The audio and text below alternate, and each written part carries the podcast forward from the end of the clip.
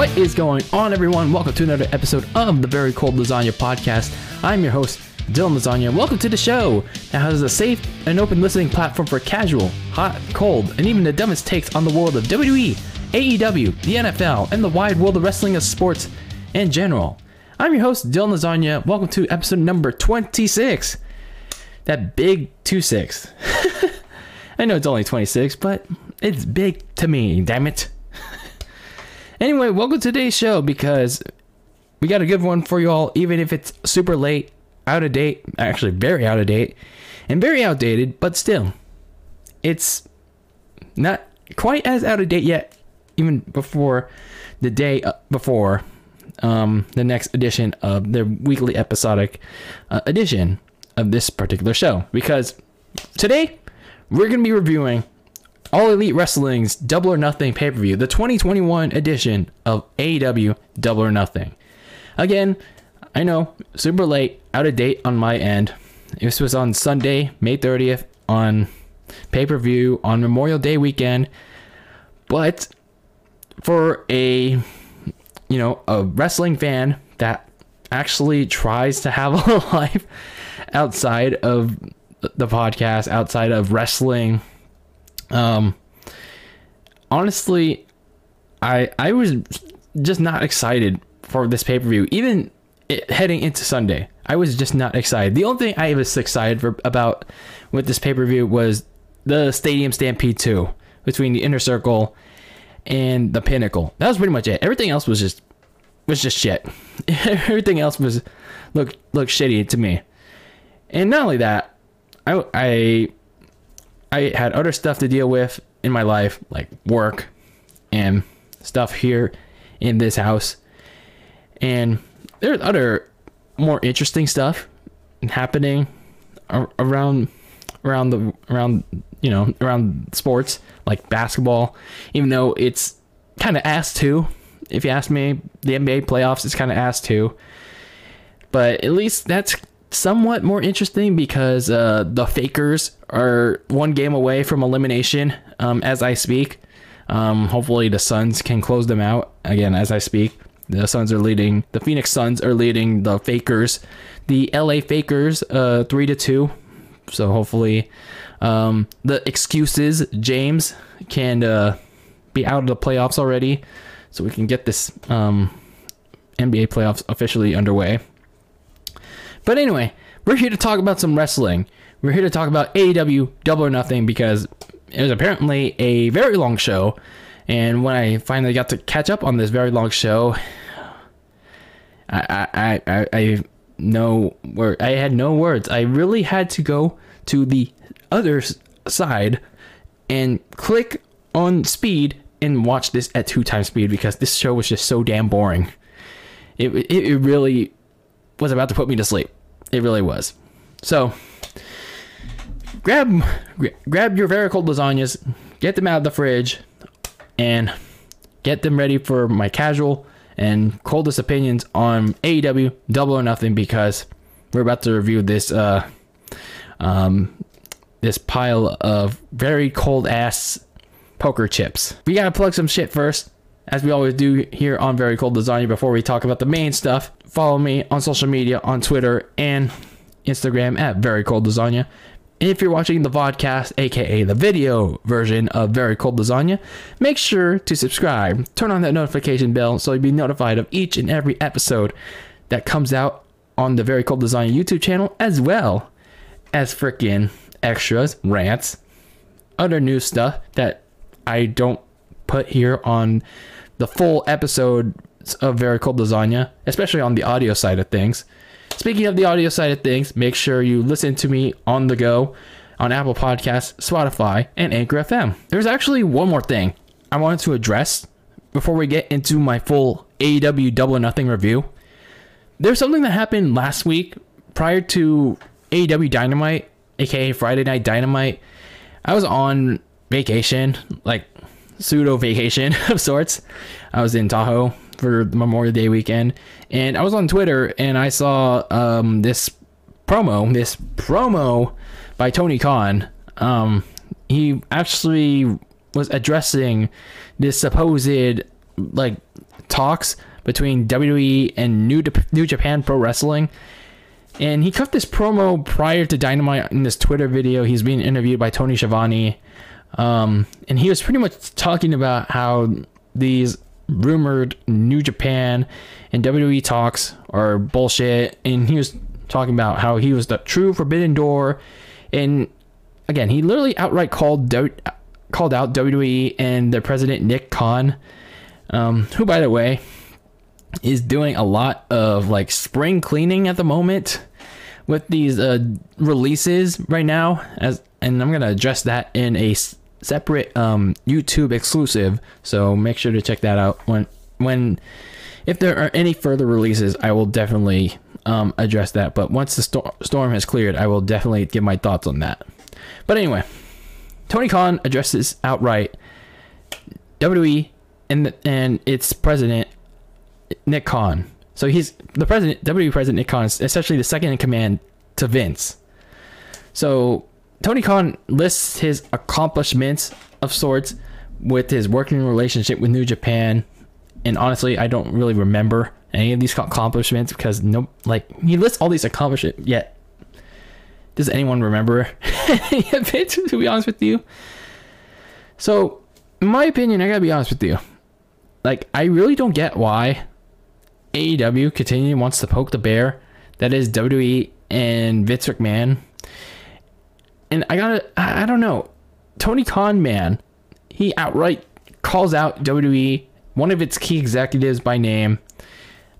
Uh, I don't care if it's like a work or a troll job or gimmick or anything. Tony Khan's the Forbidden Door. Like, what is what is what is the Forbidden Door? What is the Forbidden Door, Mister Khan, man? Like, what is what is that gimmick supposed to be? All right. You, one thing you don't want to do, and take that from Eric Bischoff, is poke the bear. You've seen what the, what that what happened to Eric Bischoff with WCW. Eight like Tony Khan, you don't want to do that.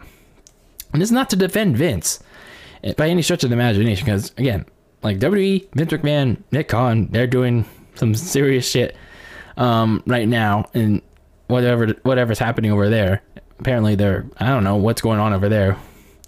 But anyway, it's just being honest. Like you really don't want to um, poke the bear because eventually you're gonna bite you in the ass. It really will.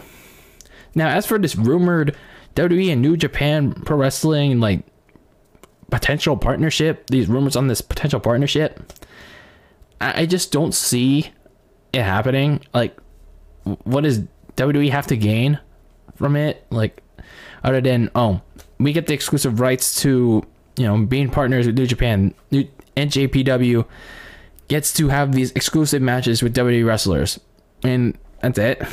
That's that's all. But not only that, how does it really benefit? How does it benefit true wrestling fans? You know, the one that wants to see larger than life personalities, characters, wrestlers that actually have charisma on the mic and in the ring. How does it benefit true wrestling fans from to see like a bunch of unknown strong style, aka young young cucks style wrestlers being on Raw and SmackDown, wrestling you know actual wrestlers that have like a gimmick, actual charisma, like Roman Reigns, Drew McIntyre, and Bobby Lashley. It does. I don't know. It just really doesn't. It doesn't, in my opinion. So overall, Tony Khan man looks stupid, outright calling out WWE, and I just don't see this um, relationship with uh, WWE and NJPW um, turning out. I really don't. So now that we got that out of the way, um, let's talk about our main topic for today. AEW Double or Nothing. So again, this is a very talked about show. I guess it's considered w, uh, AEW SummerSlam of sorts because All Out is kind of like their WrestleMania, I guess. But AEW Double or Nothing this this, held, this is held in Daily's Place in Jacksonville. It was a full house of, of fans.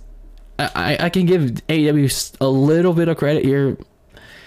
It, it's nice to see a like a full house, like a packed arena.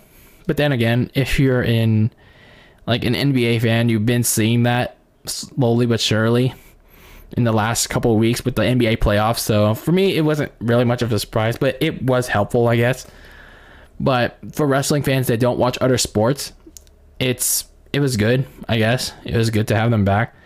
But it wasn't enough to be honest with you to save this uh really bad snooze fest. Now, again, not everything was bad about this snooze fest. It was just, in my opinion, really damn boring. It was really boring.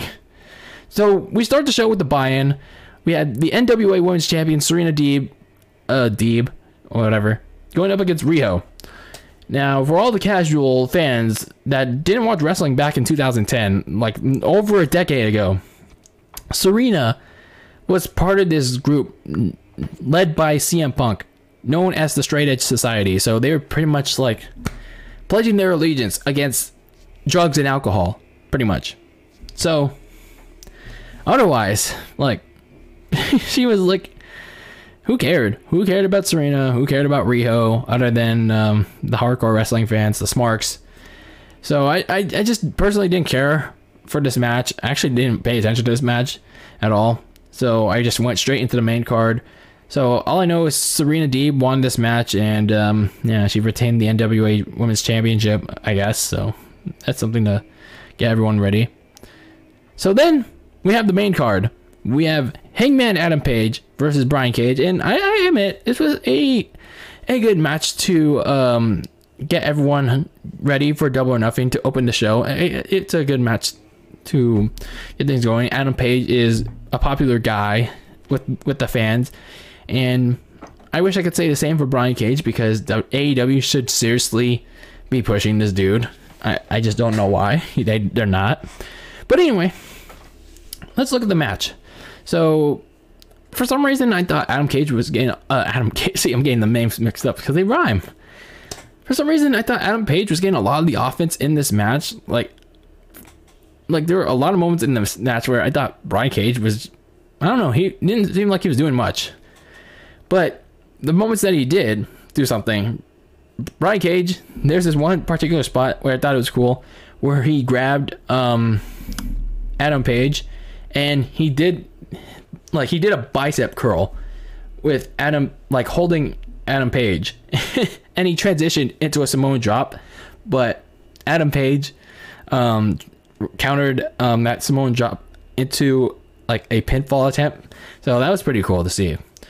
So much later in the match, Brian Cage tried to, you know, steal um, Adam Page's finisher, the buckshot lariat, but instead Page hit uh, Cage with the F5, the F5000. So yeah, I still don't. I still kind of forgot that Brian Cage literally uses the F5, Brock Lesnar's finisher, as his finisher for some reason. I don't know why um, the F5 is being used in AEW, and I don't know why it's not being protected well because, well, they took Brock Lesnar's F5 finisher and it resulted in a cheap two count. Like, what the fuck are you doing?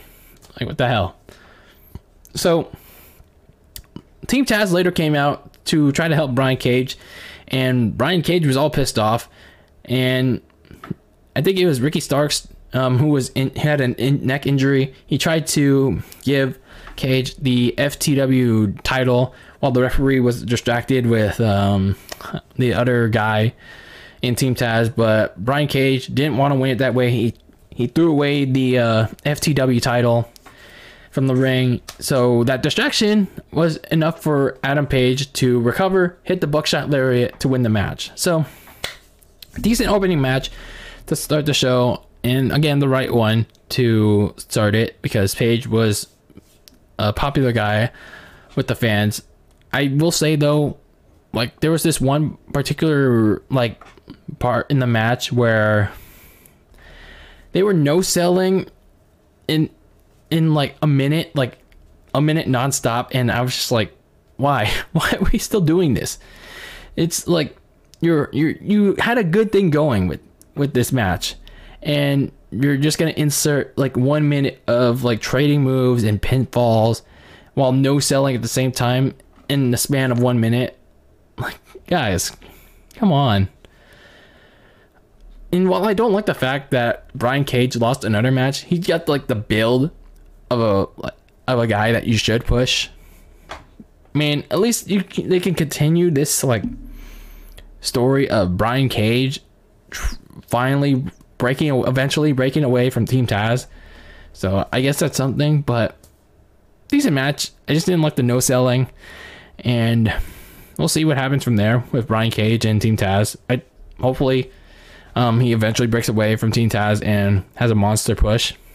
Hopefully, but speaking of the no selling, we get into a lot of that in the AEW Tag Team Championship match that happens next between, as OTR Essential says, the Bucks of Sucks, the Young Cucks, going up against Jon Moxley and Eddie Kingston.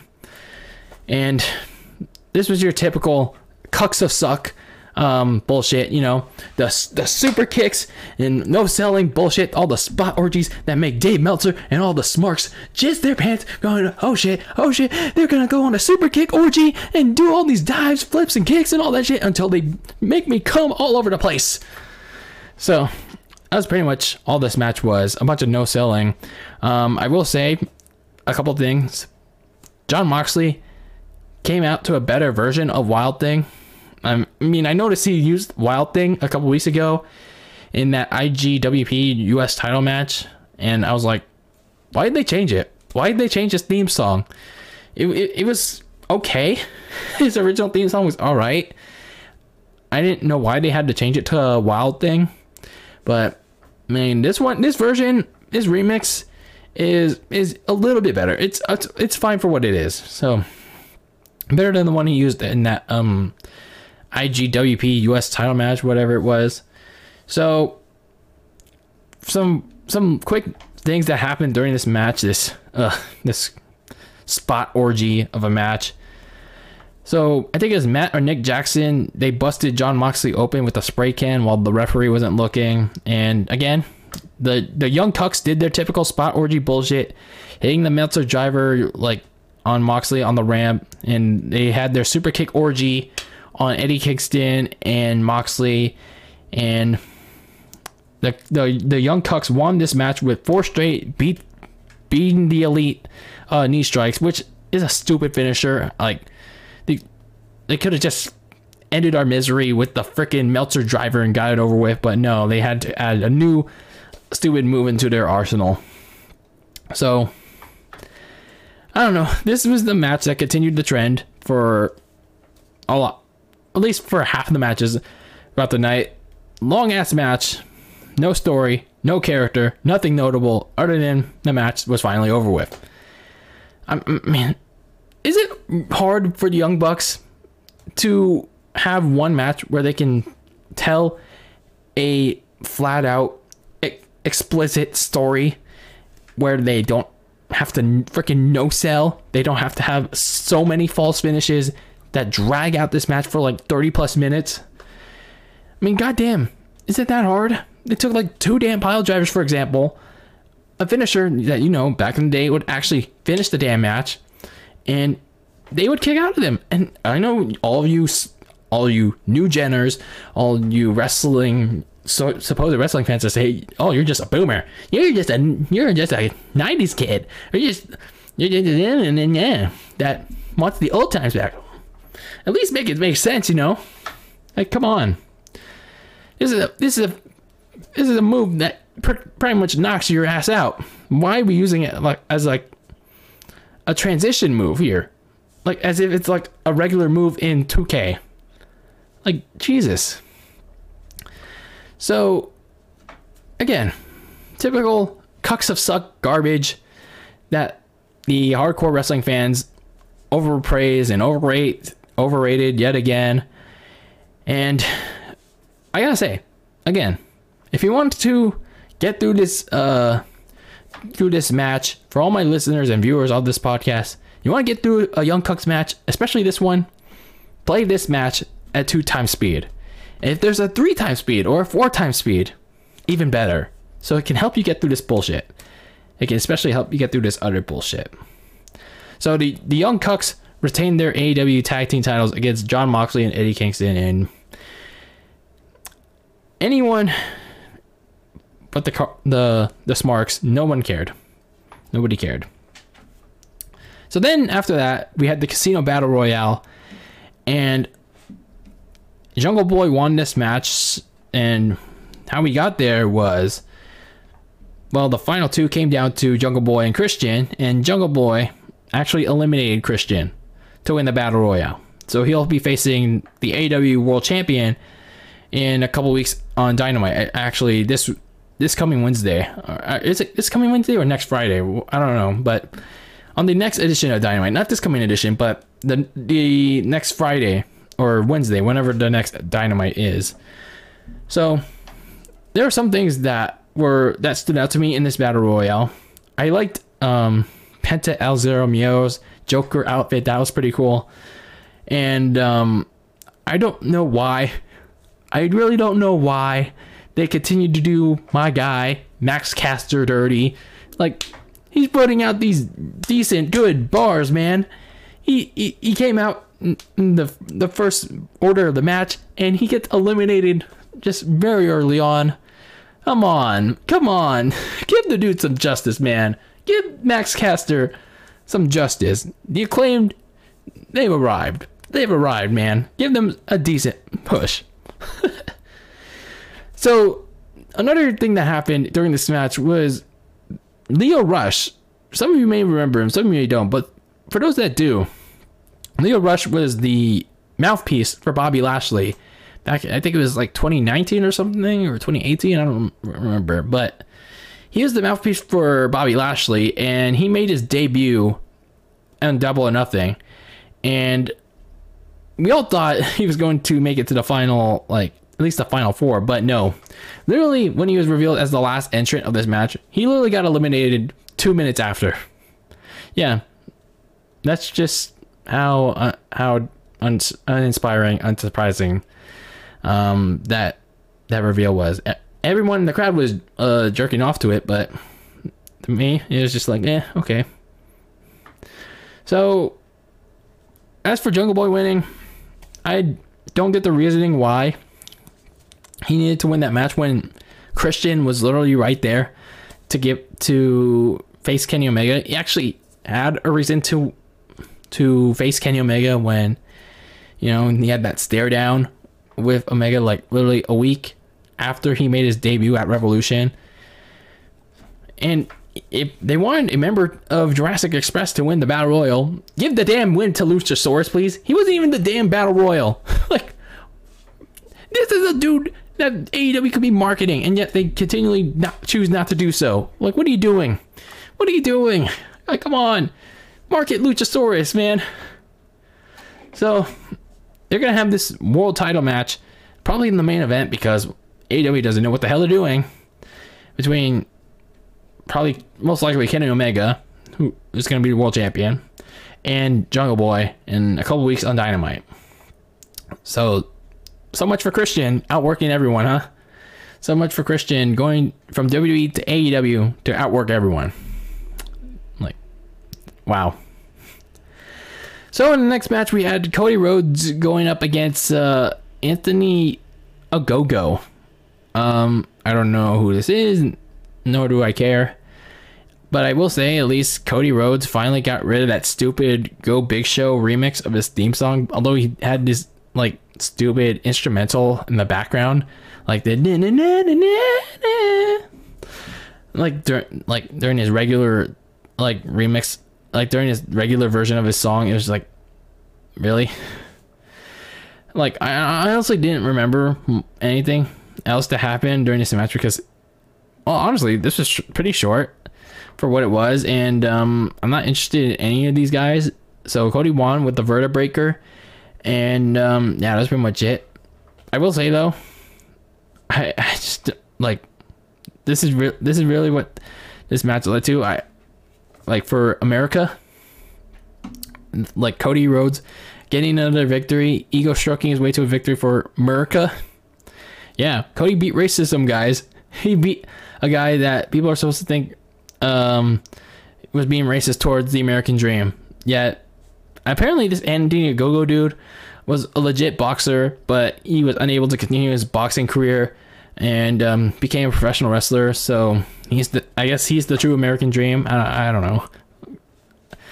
Oh, Cody Rhodes, man, that guy is on some weird stuff. I don't, I don't really care. So then we had the TNT champion Miro, aka Rusev, going up against Lance Archer, and apparently they were feuding over um, Miro attacking Lance Archer's manager Jake the Snake Roberts a couple weeks ago on Dynamite. So um, on paper, it seems like a, decent fight. It, it, seems like two big dudes going up against each other. But considering how Lance Archer has fallen um, in the last year, since ironically this was the same event where he lost the the inaugural TNT was it the, is this the inaugural TNT championship match? Yeah, this was against Cody Rhodes. This was the same event where he lost the inaugural TNT championship match against Cody Rhodes. So there were a couple of things, even though it, it was kind of short. So Miro sent Archer to the front row of the fans with, with like a, a suplex, and then later, much later, towards the end of the match, Jake Roberts later came out to try to get some revenge on Miro. Tried to cost him the match. He tried to use the the snake. He tried to get it out of the bag, but Miro attacked him and even threw away the bag. He threw away the bag that had the snake in it. So Miro tried to super kick Jake the Snake, but Lance Archer stepped in to chokeslam him, but Miro kicked out, and Archer tried to hit the blackout, the reverse uh, crucifix power bomb, but um, Miro was able to escape and like knock out uh, Lance Archer enough to lock in the accolade, aka the game over. You know, game over. and um, Lance Archer tried to get out of it. He almost did, but um, Rusev kneed him in the back, and um, he was he arched it to pass him out and retain the TNT title. And I'm just wondering, throughout this match, did Lance Archer even get any offense in this match besides like trying to get the blackout and trying to hit it and hitting the choke slam and putting Miro through a table. I don't know. I feel I felt like he hit very few moves. He got very little offense in, but I guess it's a testament that AEW is finally trying to push Rusev. I mean, sorry, Miro, as this monster, unstoppable heel that he should be, and um, he looked that way Sunday night, and well, if Lana, who was released by WWE, joins him in AEW, which I imagine she will, because considering they're both husband and wife, they could be a dominant tandem in AEW. So hopefully it stays that way. So next, next up, yeah, we have we had a lot of matches um, in this night, but fortunately, I was able to watch it at two times speed.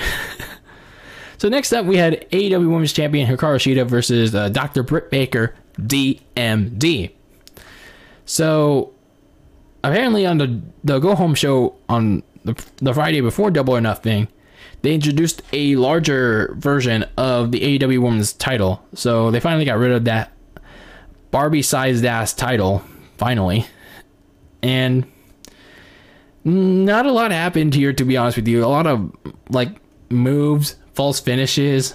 Like, it was just very long. This was a very long match, and the only thing that notable happened was the end. So Rebel, uh, Britt Baker's like manager, I guess, she almost caught Baker the match by accidentally hitting her with the crutch, and um, Shida almost got the win with a two. Um, Rebel would later be ejected, but while the referee was ejecting her from the match, Britt Baker hit Shida with the title belt, hit the curb stomp, who, by the way, still does it better than Seth Rollins. And Shida kicked out. And even though Shida later hit a knee strike on Britt Baker, Britt Baker, you know, played possum enough to lock in the lockjaw. She finally cinched it in and made Hikaru Shida tap out and finally end her long ass AEW Women's Championship reign.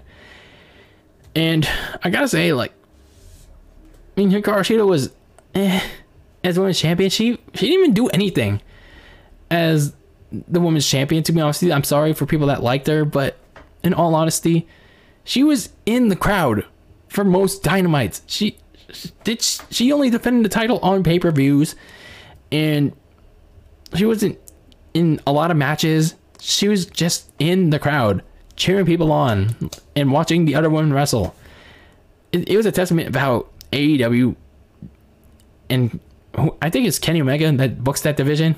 They didn't care about her. They didn't care about Hikaru Shida. So I don't know, decent match. Again, I didn't like how there were so many false finishes. Um, but the ones at the end were okay. They were they were they were needed, but the ones prior to that were unneeded. And again with Hikaru Shida losing, finally ends that long ass 372 day reign or whatever. And in comes Britt Baker, finally establishing the reign of DMD. So this is like the culmination of all of her hard work, all of her development as a heel, and much needed, really needed for the women's division. And again, it's a testament of how hard um, Britt Baker has worked to not only establish herself as a cornerstone for AEW, but you know, overall as a wrestler, she was kind of like this cookie cutter baby face. Um, like didn't really like she had the dentist character, but it wasn't really as defined before she turned heel. And they fleshed it out and she started gaining a lot better overall charisma, character, in ring. She, she was definitely getting like she used this last year to get a lot better. And AEW finally saw that. So, congratulations to Britt Baker on becoming the AEW Women's World Champion. Well, I wish this match had a better story other than Baker becoming the top contender. It's this is the right decision. This is definitely the right decision on having Britt Baker become the new champion, and we'll see what happens in the reign of the DMD. So we had two matches left before the main event. Yes, by this point, this is starting to get a become a really long show. So then we had Sting and Darby Allin versus Scorpio Sky and Ethan Page in Sting's first in-ring match since 2015, where he was injured in a WWE title match against Seth Rollins at Night of Champions. And I admit, I was initially worried about Sting taking all these bumps and going through all this wear and tear in the ring. But I gotta be honest with you, he did pretty good for what he did. And he already showed no signs of wear, taking a suplex bump on the ramp. Although I will admit, he he didn't need to no sell that. He did not need to no sell um that that bump, that suplex bump. But he dove onto Scorpio Sky and Ethan Page from the poker chips. So that go that that showed that he still was able to do it. He he he got his bearings back on the you know the regular wrestling and his deficiencies weren't hitting weren't hitting hidden whatever. It weren't hidden in that street fight that cinematic street fight earlier at, at revolution.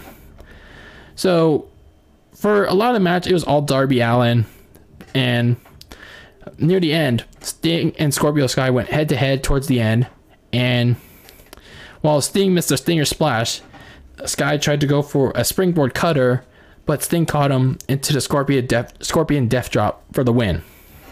So, again, Sting moved pretty well for for a guy that's 60 over 60, and for someone that hasn't like actually wrestled in an in-ring match since 2015. And well, I was against him, no selling, no selling the suplexes, um, on the ramp. He did pretty well. He moved pretty well, able to execute execute a lot of his moves when he was in action cleanly. I I gotta give props to Sting performing well in this match. Now I just wonder what do they do with Sting and Darby Allin from here?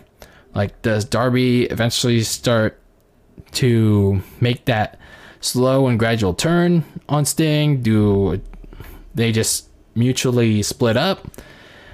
I mean, at some point, this alliance between Sting and Darby Allin's got to lead to somewhere because they can't stay with each other forever. It's got to lead to somewhere, whether it's at All Out, Full Gear, on a random episode, Dynamite. This thing with Sting and Darby Allin's got to lead to somewhere. I'm just saying. So next we had the AEW World Championship. Yeah, this is your uh, AEW World Championship. Kenny Omega, Pac, and Orange Cassidy. I mentioned a few weeks ago about Orange Cassidy being in the World Championship match at Double or Nothing. I mentioned how stupid it was that Orange Cassidy, for as over as he is with the fans, how this guy that looks like a mid carder is in a World Championship. I kid you not. At least with Santino, when he was in the the Elimination Chamber in 2012 with Daniel Bryan of all people, at least everyone knew, whether it's from fans to executives, they knew Santino was already a comedy act. Like, but AEW was trying to present him as a serious deal when he isn't. When the fuck he isn't. But in order doesn't help that Kenny Omega already sucks as champion with no charisma, terrible mic skills, no character. Yet fans claim to him having a character as the cleaner. Like, what the fuck is the cleaner? Is it him cleaning up the the, the barf that every time he's on my TV screen I I hurl? So he has to clean up every casual fan's mess every time they see him on the TV screen, not knowing who the fuck he is. Like, what is his? What is the appeal of Kenny Omega, other than you know, doing some weird kinky shit? Apparently, he does that. Credit to the Smart Busters for finding that out. So anyway, on to the match. On to this boring ass match. So a lot of spots. It was long and boring. Uh, almost passed out Orange Cassidy with the brutalizer, um, his submission finisher, and Kenny Omega couldn't break Pac's grip. So he was trying to stomp on him, but Pac wouldn't let go. So out of desperation, Omega knocked out the referee and hit Pac with all the title belts that he possessed: the TNA, that AAA, AEW, he, yeah, all the gold that he held. Until Orange Cassidy came in, hit Omega with the Superman punch. Yes, he's stealing Roman Reigns' move now. And Orange Cassidy nearly had the match won, but since Kenny Omega knocked out the original referee, Aubrey Edwards had to run out and make the count.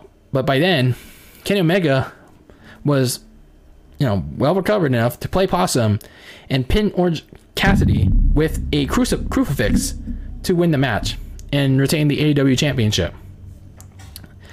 So again, I was just very bored with this match. This is another one of those matches I had to play at two times speed because I just wanted to get through this. It, it was so boring. And even playing at two times speed, I was like about to fall asleep. So I'm honestly glad that this match didn't main event, but I'm also not happy that a world title match featuring two glorified jobbers in Omega and and freaking Orange Cassidy. I mean, Pac is all right, um, but I, I just don't care enough about him. The, these this main this world title match where they have no business being in is your main event or like close to being the main event. It was so high up on the card. They could have at least put they could have at least put Sting and Darby Allin before the main event or I don't know. Shida versus Baker because you know it was like Britt Baker's crowning moment. I don't know. They could have done something AEW other than this shit fest. But that was your world title match. Kenny Omega retains against uh, Orange Cassidy and Pac. And in some breaking, like oh, on Sunday at least, in some like sudden breaking, um, like not so breaking, out of date news, Mark Henry Yes, the WWE Hall of Famer and supposed WWE lifer, um, Mark Henry, made his AEW debut and was announced to be a commentator for the new AEW Rampage uh, show in August. So, eh, wow. I did not expect that. I really did not expect Mark Henry to go to AEW. It's pretty weird, if you ask me. Another WWE like lifer loyalist like Mark Henry. Um, it's yeah, it's weird to see him being in WWE for so long and then he goes to another promotion. Like, wow. But you know, I'm glad he's getting another chance to sign in another promotion. I mean, even though it's not wrestling, but I guess the only thing I could say positively about Mark Henry being AEW was like I heard, you know, he he's been trying he he he has a good attitude backstage and he he's trying to he coaches wrestlers to be better. Um so hopefully he can coach um a larger majority of the roster on how to be actual wrestlers be larger than life personalities and how to not be such damn pussies in real life all the damn time. So well we'll see what happens to mark henry but kind of crazy. It's kind of crazy if you ask me. So, next, the main event. This is the match that I've been personally waiting for. The Stadium Stampede. The Stadium Stampede match between the Inner Circle and the Pinnacle. Now, I was kind of wondering how this was going to work with live fans in attendance because last year during the COVID 19 pandemic, um, obviously it was a cinematic match between the Elite Matt Hardy and Adam Adam Page, and going up against the Inner Circle. So they were able to do a lot, like literally a lot of crazy shit in that match. In this match, it was I was wondering how weird they were gonna do that, considering there's gonna be live and they're gonna have fans in attendance.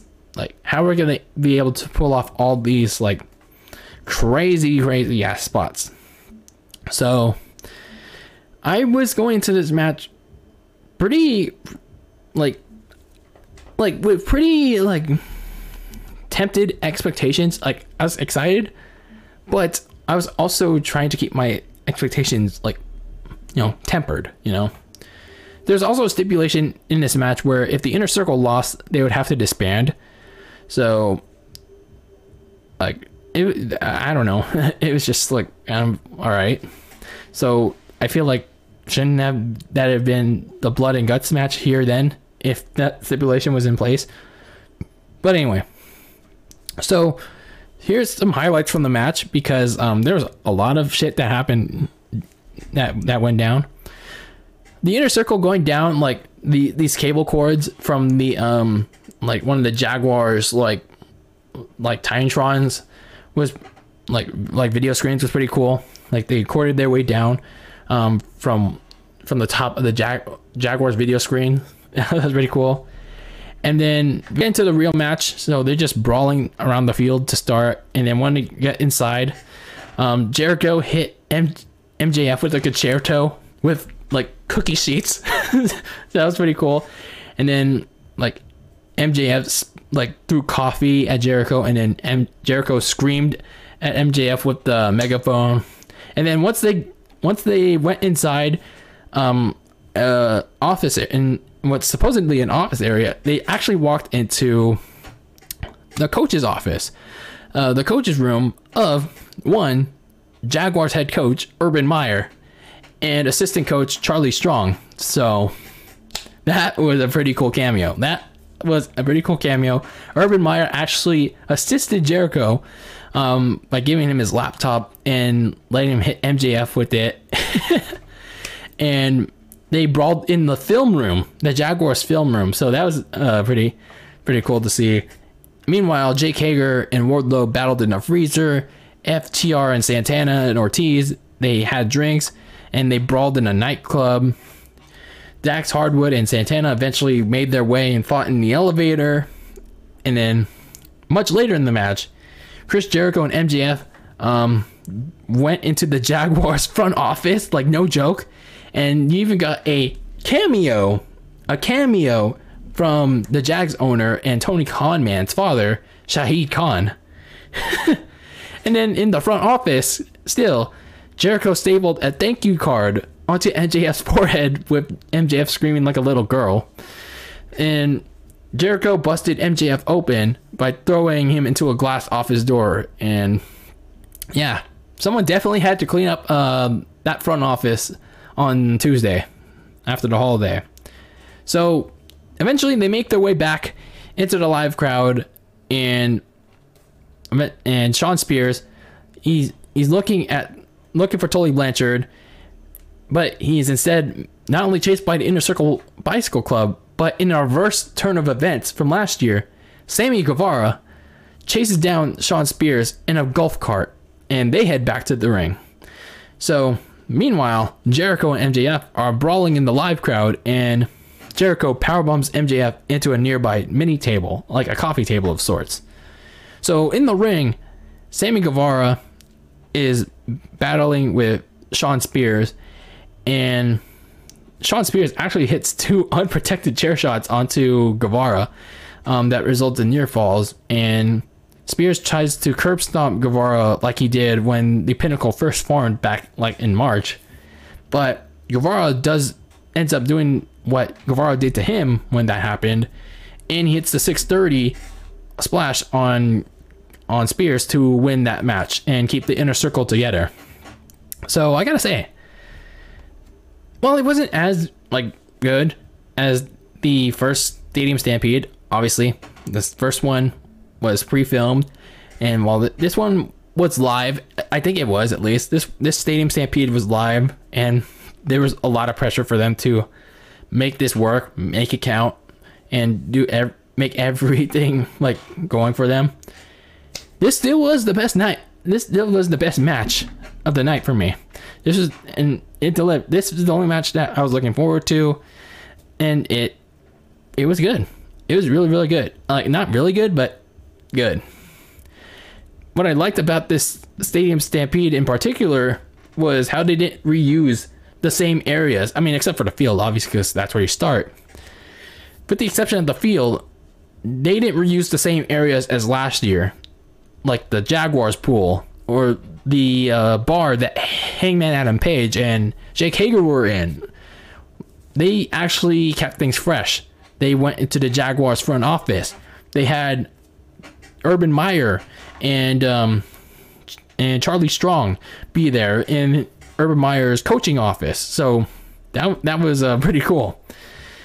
And unlike last year where it was like comedic and there were a lot of like funny stuff, there was still some funny stuff here, but this was kind of more like a blood brawl. This felt like a blood feud that you know they they really want to hurt each other all around the all around the stadium. This it felt like one one of those fights that had a serious tone to it, even with its comedic moments. There's just a couple things that I wonder why they happened. Like, why did they have Sammy Guevara get the winning pinfall on Shawn Spears when this feud was pretty much about Chris Jericho versus MJF? So, when Jericho shouldn't have Jericho beating MJF in the ring, like you know, as revenge for for pushing him off the the blood and guts cage. Like, couldn't they have done that? Also, like, why didn't they do like this pre-match promo, like you know, a promo package like like showing like recapping the events leading up to the stadium stampede too. Like why is it happening? Or like like what happened at Blood and Guts? And why again why why the did inner circle have to break up if they lose? You know? I'm surprised for a main event match they went straight into it.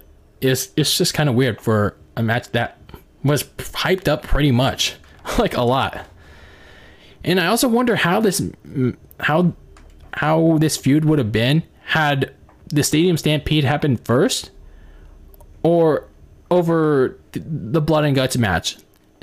Like, if the Stampede match happened first, and then blood and guts happened at double or nothing.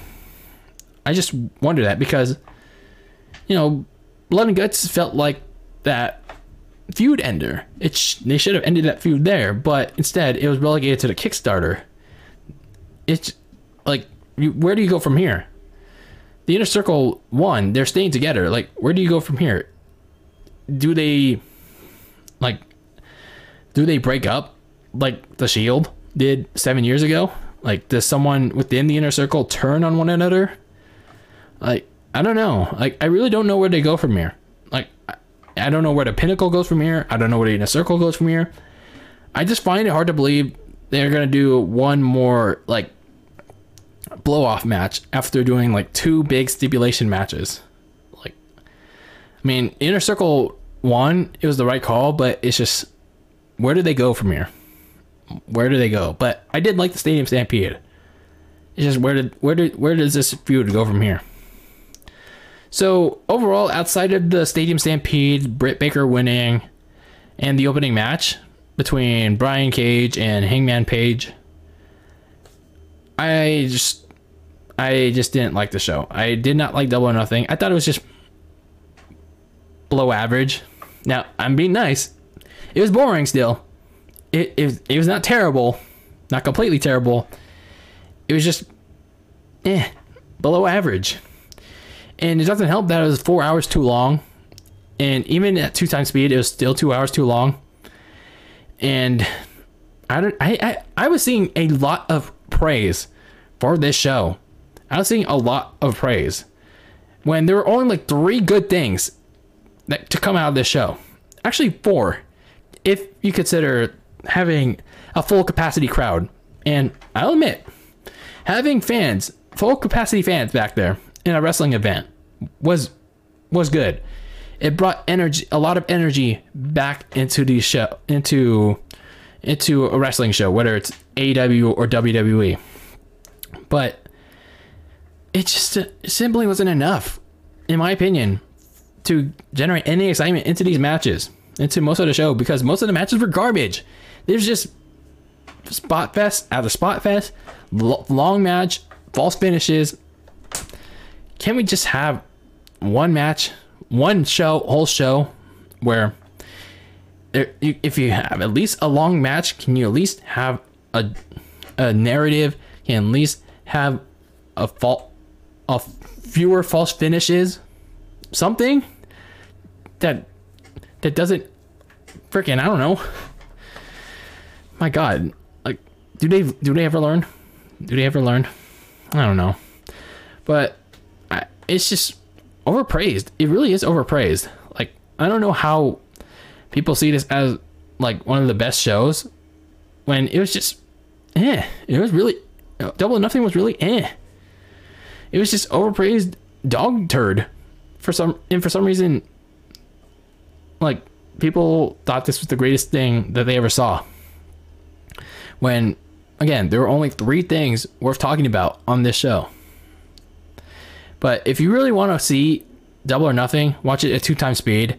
Um, so you can get through the long meanness filter going into the Stadium Stampede, which is my opinion was one of the only matches, actually the only match worth watching on this show.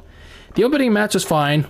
The women's championship, the the ending was okay, but for a match that's fully worth your time, the Stadium Stampede is your way to go. Um, not as good as last year, but good enough for me. But overall, double or nothing 2021 hot dog dookie water. But those are my thoughts, my opinions. Again, everyone has their own opinions on wrestling, but those are my personal opinions, and I stand by it on AW Double or Nothing 2021. My super late, out of date review. and I know I'm, I'm sorry, I I'm doing this review really late, but life happens. But thank you all for joining me on this review of AEW Double or Nothing 2021 on this episode of Very Cold Lasagna. I am your host, Dylan Lasagna. Thank you for joining me on this fine, fine episode. Make sure you subscribe to me on YouTube, Apple Podcasts, Spotify, and Anchor FM. And follow me on social media on Twitter and Instagram at Very Cold Lasagna. And as always, keep that lasagna very cold and in the fridge with your takes on the world of wrestling and sports in general.